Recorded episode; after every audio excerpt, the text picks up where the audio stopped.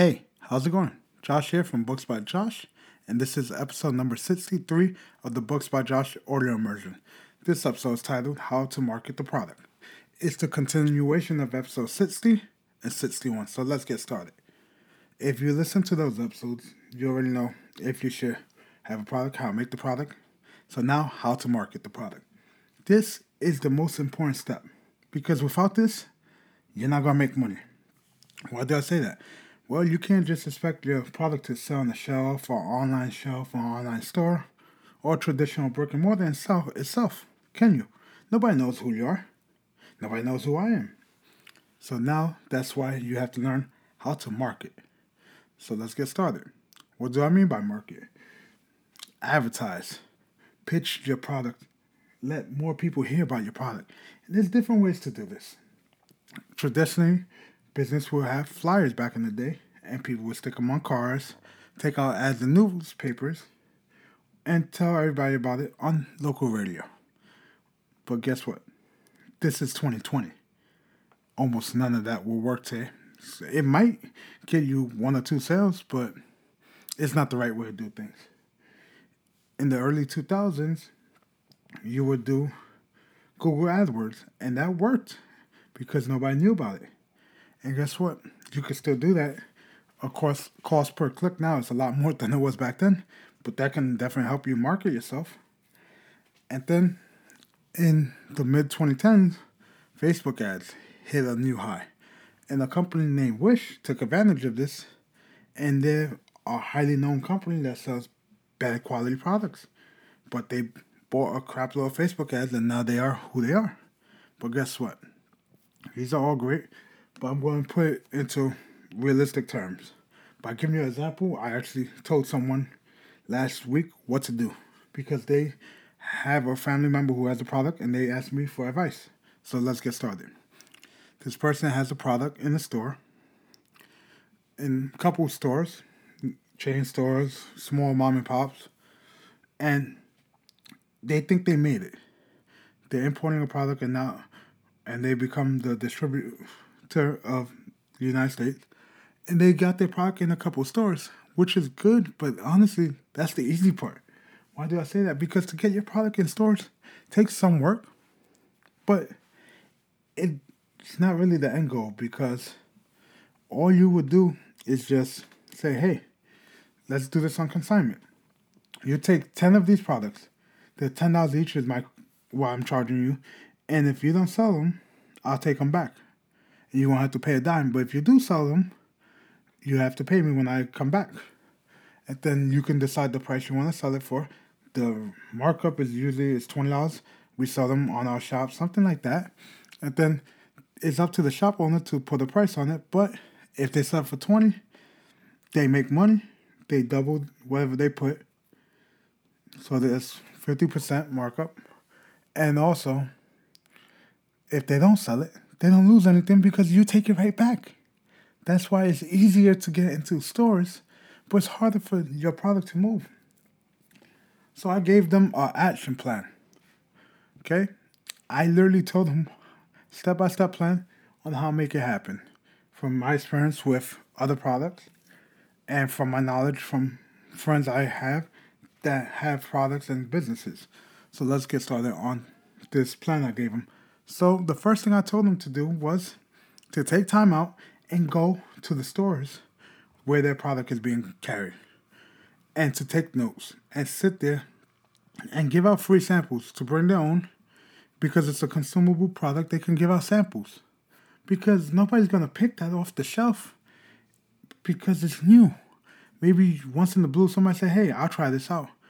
But you go to the store and you actually set up little table if there's space or whatever and you answer questions about the product and you try to move your product of course you have to clear with the shop owner but if you sell more products there for him they're going to be happy back when i worked in cell phones I had other vendors come into my stores and sit there and try to pitch their product. Samsung rep, BlackBerry, HTC, LG, Motorola, all these reps will come to the store and pitch the benefits of their products over the competition. Also, that's not the main reason for going to the store. The main reason for going to the store is analytics. You need to be able to track your numbers to be able to grow your numbers. And what does analytics have to do with this? Well, hear me out. You want to have a list of all the locations your your product is being sold at, and then what you want to do is this: you want to write down the prices of each product is listed for in each store because it depends on the store owner, the price, because you just charge them wholesale and their retail is up to them. And from that, you also want to write down where, what products is it located next to, the position on the shelves, stuff like that. I learned that from Sam Walton, his book Made in America, because the way customers see things changes the way they buy things. So you want to take all that information down, and also you want to write down the amount of sales per store, per week, monthly, daily, whatever. But you need to have actual hard numbers, because if you don't, and you just let it sit there, you won't know why this product in this store is selling 500 a month, whereas the same product in store two sells 100, and the product in store three only sells 20. So once you identify certain factors, you can say when you go to stores that aren't selling as much, say, hey, by the way, I found out that our product is moving a lot better by doing this, that, and the third. And it's actually better for when you're expanding into more stores because you can tell them, hey, this is a hot product if it's sent up set up this way. You don't have to do it, but I'm just letting you know I seen an increase of sale 500% by just doing this. And the store owner will thank you for telling them that because they can learn to market it that way. So, after you do that, what do you do now? Well, that's not it because you're still not marketing. You're learning your analytics. So now we get to the marketing part. I already said about the samples. Since it's a consumable product, you will go to a place that sells these consumable products in the open. So let's say you're selling organic honey and you're in supermarkets and stores. Where would you go? Farmers market. But nobody's going to know you're in the farmers market. So once again, samples. But here's the thing. You go there, you set up a stall. You can get free samples, of course that's part of advertising costs, and it's a tax write off if you have an LLC, C corp, S corp, sole proprietorship. But listen to this: what you need to do, and most people don't, is to talk to the other farmer market shop owners. Why do I say this?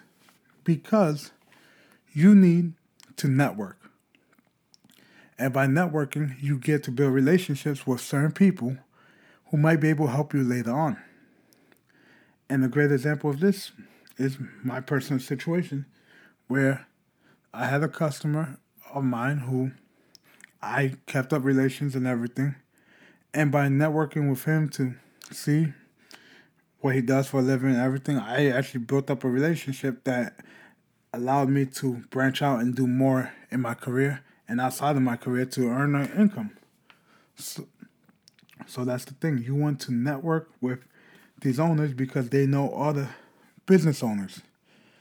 And especially if they're in the same field as yourself, they can get you into the shop. So if you have a consumable product like a juice, honey, whatever, you can network with these people and say, hey, this is my product. I'm new to this area. What can you tell me about this farmer's market? Just more chit chat. You don't want to hook right away. You don't want to ask. You want to give.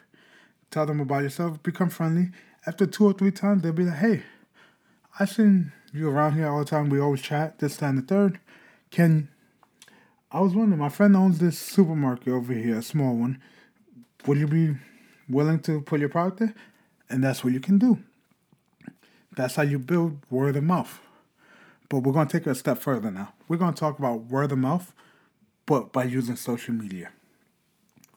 So, social media is amazing. If you look at like I said, Wish was built based on Facebook ads. And you can use social media to build your presence. And with a product, what you can do is free samples, of course, and you can have people try it out and say, hey, by the way, if you like, can I take a can you take a picture with this and post on your social media and tag me? And if it's pictures, you do Instagram and of course videos also. And guess what? They'll put like let's go back to honey. You say, hey, if you do you like the product? Yeah. Okay, great. If you like, I can give you a small size for free or whatever. You give them like a travel size for free. And once again, all this is tax deductible write offs because it's part of your advertisement cost. And you say, hey, I'll give you this small $5 thing of honey if you would do a shout out for me right now and tag me and we take a picture together. Most of the time, if somebody likes the product, they say, crap, it's free? Yeah, why not? And that's the thing. And they put it on social media. And you get a custom hashtag or existing hashtag and you just build on that every weekend. You're in the streets, in the farmer's market, whatever. If it's once a month, guess what? You go to a park. I'm in New York City. You get a permit to go to Central Park. You set up a little table there and you give away free. You do that there. You don't have to sell. You just give away the samples and say, hey, you want a little bit of this? Bam, here you go. And guess what? You tell them, hey, I'm not selling it right now here in the thing because I don't have a vendor license. But guess what? We're in this store or that store, this supermarket. You can find us here, online, whatever. And you build traffic, traffic to that store. And guess what? It's not done with social media. So while they're giving you shout outs and everything, you can go in on your own, on your social media thing, because they're tagging you and putting your hashtag and say, hey, by the way, if you're in this area, if you're in the Lower East Side, you can find our product at this location. Boom. It's building the following that way, and people can go to that location. Hey, let me know how you like the product if you at the store. Let's try to sell out, blah blah blah. You know, you do little things like that, and the social media will start snowballing. And you'll build a want. Because the whole thing is right now not to sell when you're building the brand. It's gonna sell on its own and by the tricks I showed you in the beginning with the analytics, working it that way. But once you have that going, you need the brand. The brand needs to sell it on its own. Because you think about it, everybody knows Coca Cola, everybody knows Nike, everybody knows Apple, everybody knows Samsung, but they don't know you or your product or your story. So you want to sell the brand. And you want to create this need because the product has to answer a need. Hey, this honey is good for you. It's less sweet than normal honeys, so it doesn't affect your sugar. Something like that. I don't know honey. I'm here telling you guys a good practice. But I'm using the honey as an example. But the thing is, you build that need. And after a while, from the social media following, you can reach out to influencers if you want that have like YouTube, TikTok, big influencers, and say, hey, or not the big influencers if you have money, hey, would you mind trying out my product? I can give you a one month supply for a review. It does, and it's your honest review, something like that. You understand? And that's how you build it. And then the main thing is so before if you want to do the influencers, you can. If you don't, you don't have to. But then what you really want to have is that brand backing of social media that you're known, that people are talking about you, people on their blogs are writing about you. Once you're known, you don't have to be well known. Once you have a small enough following that you're recognizable by certain people in the healthcare community for healthy eating or whatever your niche is, once you're recognizable, you could then go to prospective clients and say, hey, you want to carry my product? This is the product. Look at my following. Do you want to work with me? And guess what? You no longer have to do consignment deals because your brand can stand on its own a bit. So it's no longer a baby that can't crawl or walk or run. It's starting to crawl because now you can sell your product based on the name and the merit of the following and from what everybody is saying on social media and that's worth something. Ten years ago, that's not worth jack. But now, you can go to approach a supermarket if it's the honey, a bigger one, and say, "Hey, I know you're a slightly bigger supermarket. I want to you carry my product. this is the wholesale, and this is what everybody sells it for. Do you want to carry it?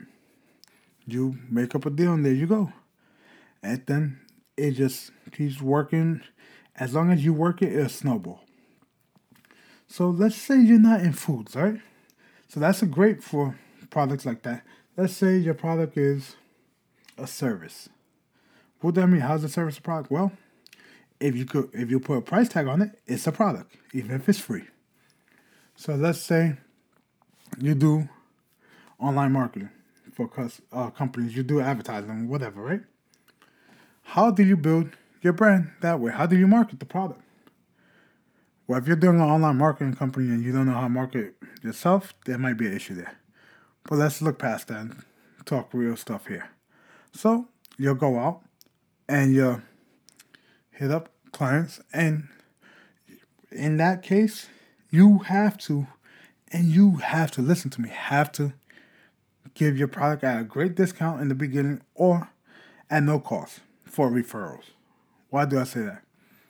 Because if you're doing it, something, any line of business, you're not the only one doing it. There's hundreds, if not thousands, of other individuals doing it. And it's competitive out there. If you don't compete to succeed, you're not going to make it.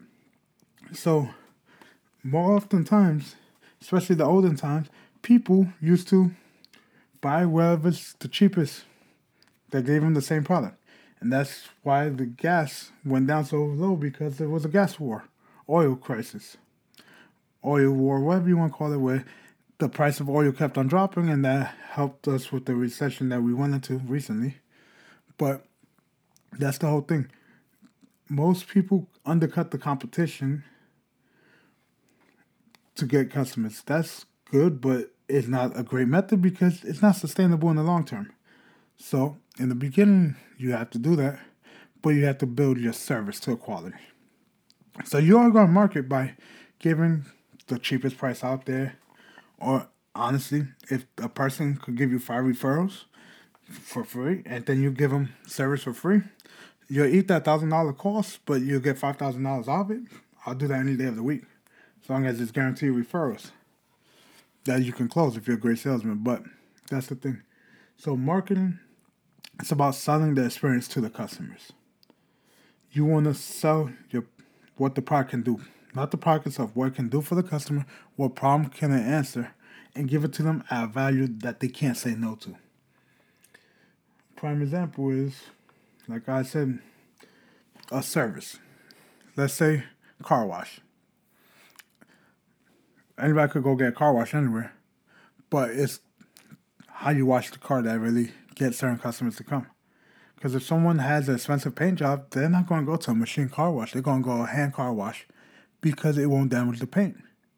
And if you have a hand car wash place, you can't have very chemical inclined material. You can't have material um, like the soap, the wax, things like that that's going eat away at the paint. So it's going to cost more for these chemicals, for the soap, for the wax, for everything like that. But it demands a higher price tag. And it's to cost more to maintain this because you have to pay somebody to wash the car unless you're doing it yourself, which doesn't really scale well in the grand scheme of things. But the whole thing is it costs more, but it's the value you're providing that the customer is willing to pay more which is why people buy certain phones like Samsungs and iPhones that cost a lot more than buying certain other phones like LG.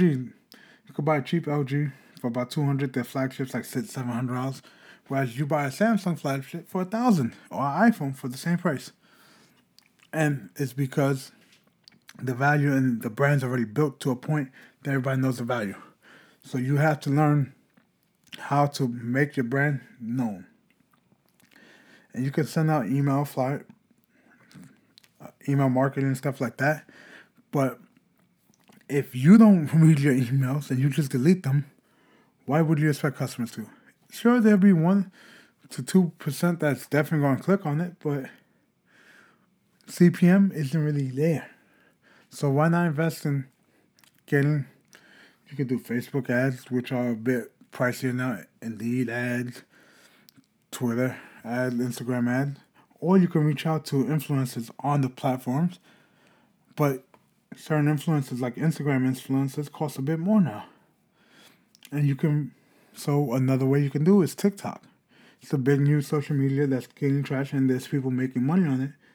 You can reach out to a certain channel, or you can reach out to a YouTuber. You don't have to go big at first if you can't afford it in your budget. But you reach out to them and have them do a review or do an affiliate program with them. You have to work on your marketing by spending money. Or you have to hustle and put in a bunch of sweat, but all that sweat won't mean anything if you don't leverage the tools you have, such as social media, word of mouth. The internet is powerful, and word of mouth plus social media creates everything we see today, which is why Amazon is a thing because it was online as a bookstore, and then people started telling other people, "Hey, look at Amazon." Blah blah blah. They bought up a bunch of Google AdWords, and they're literally one of the biggest companies out there, and they're not that old if you think about it. So just do me a favor, and no matter what you do, make sure you work on getting your product out there in as many hands as possible, because all you need to get it in is the right hands, and that person will tell people, or even become a partner. They might say, "Hey, by the way, can I buy out your company, or can I come on as a silent partner, or whatever?" Because you never know. People lead to people, so just go out there and make things happen. And that's it for this episode of the Books by Josh show. Hopefully you enjoyed it. If not, we're on to the next episode. Take care and stay safe. Bye bye.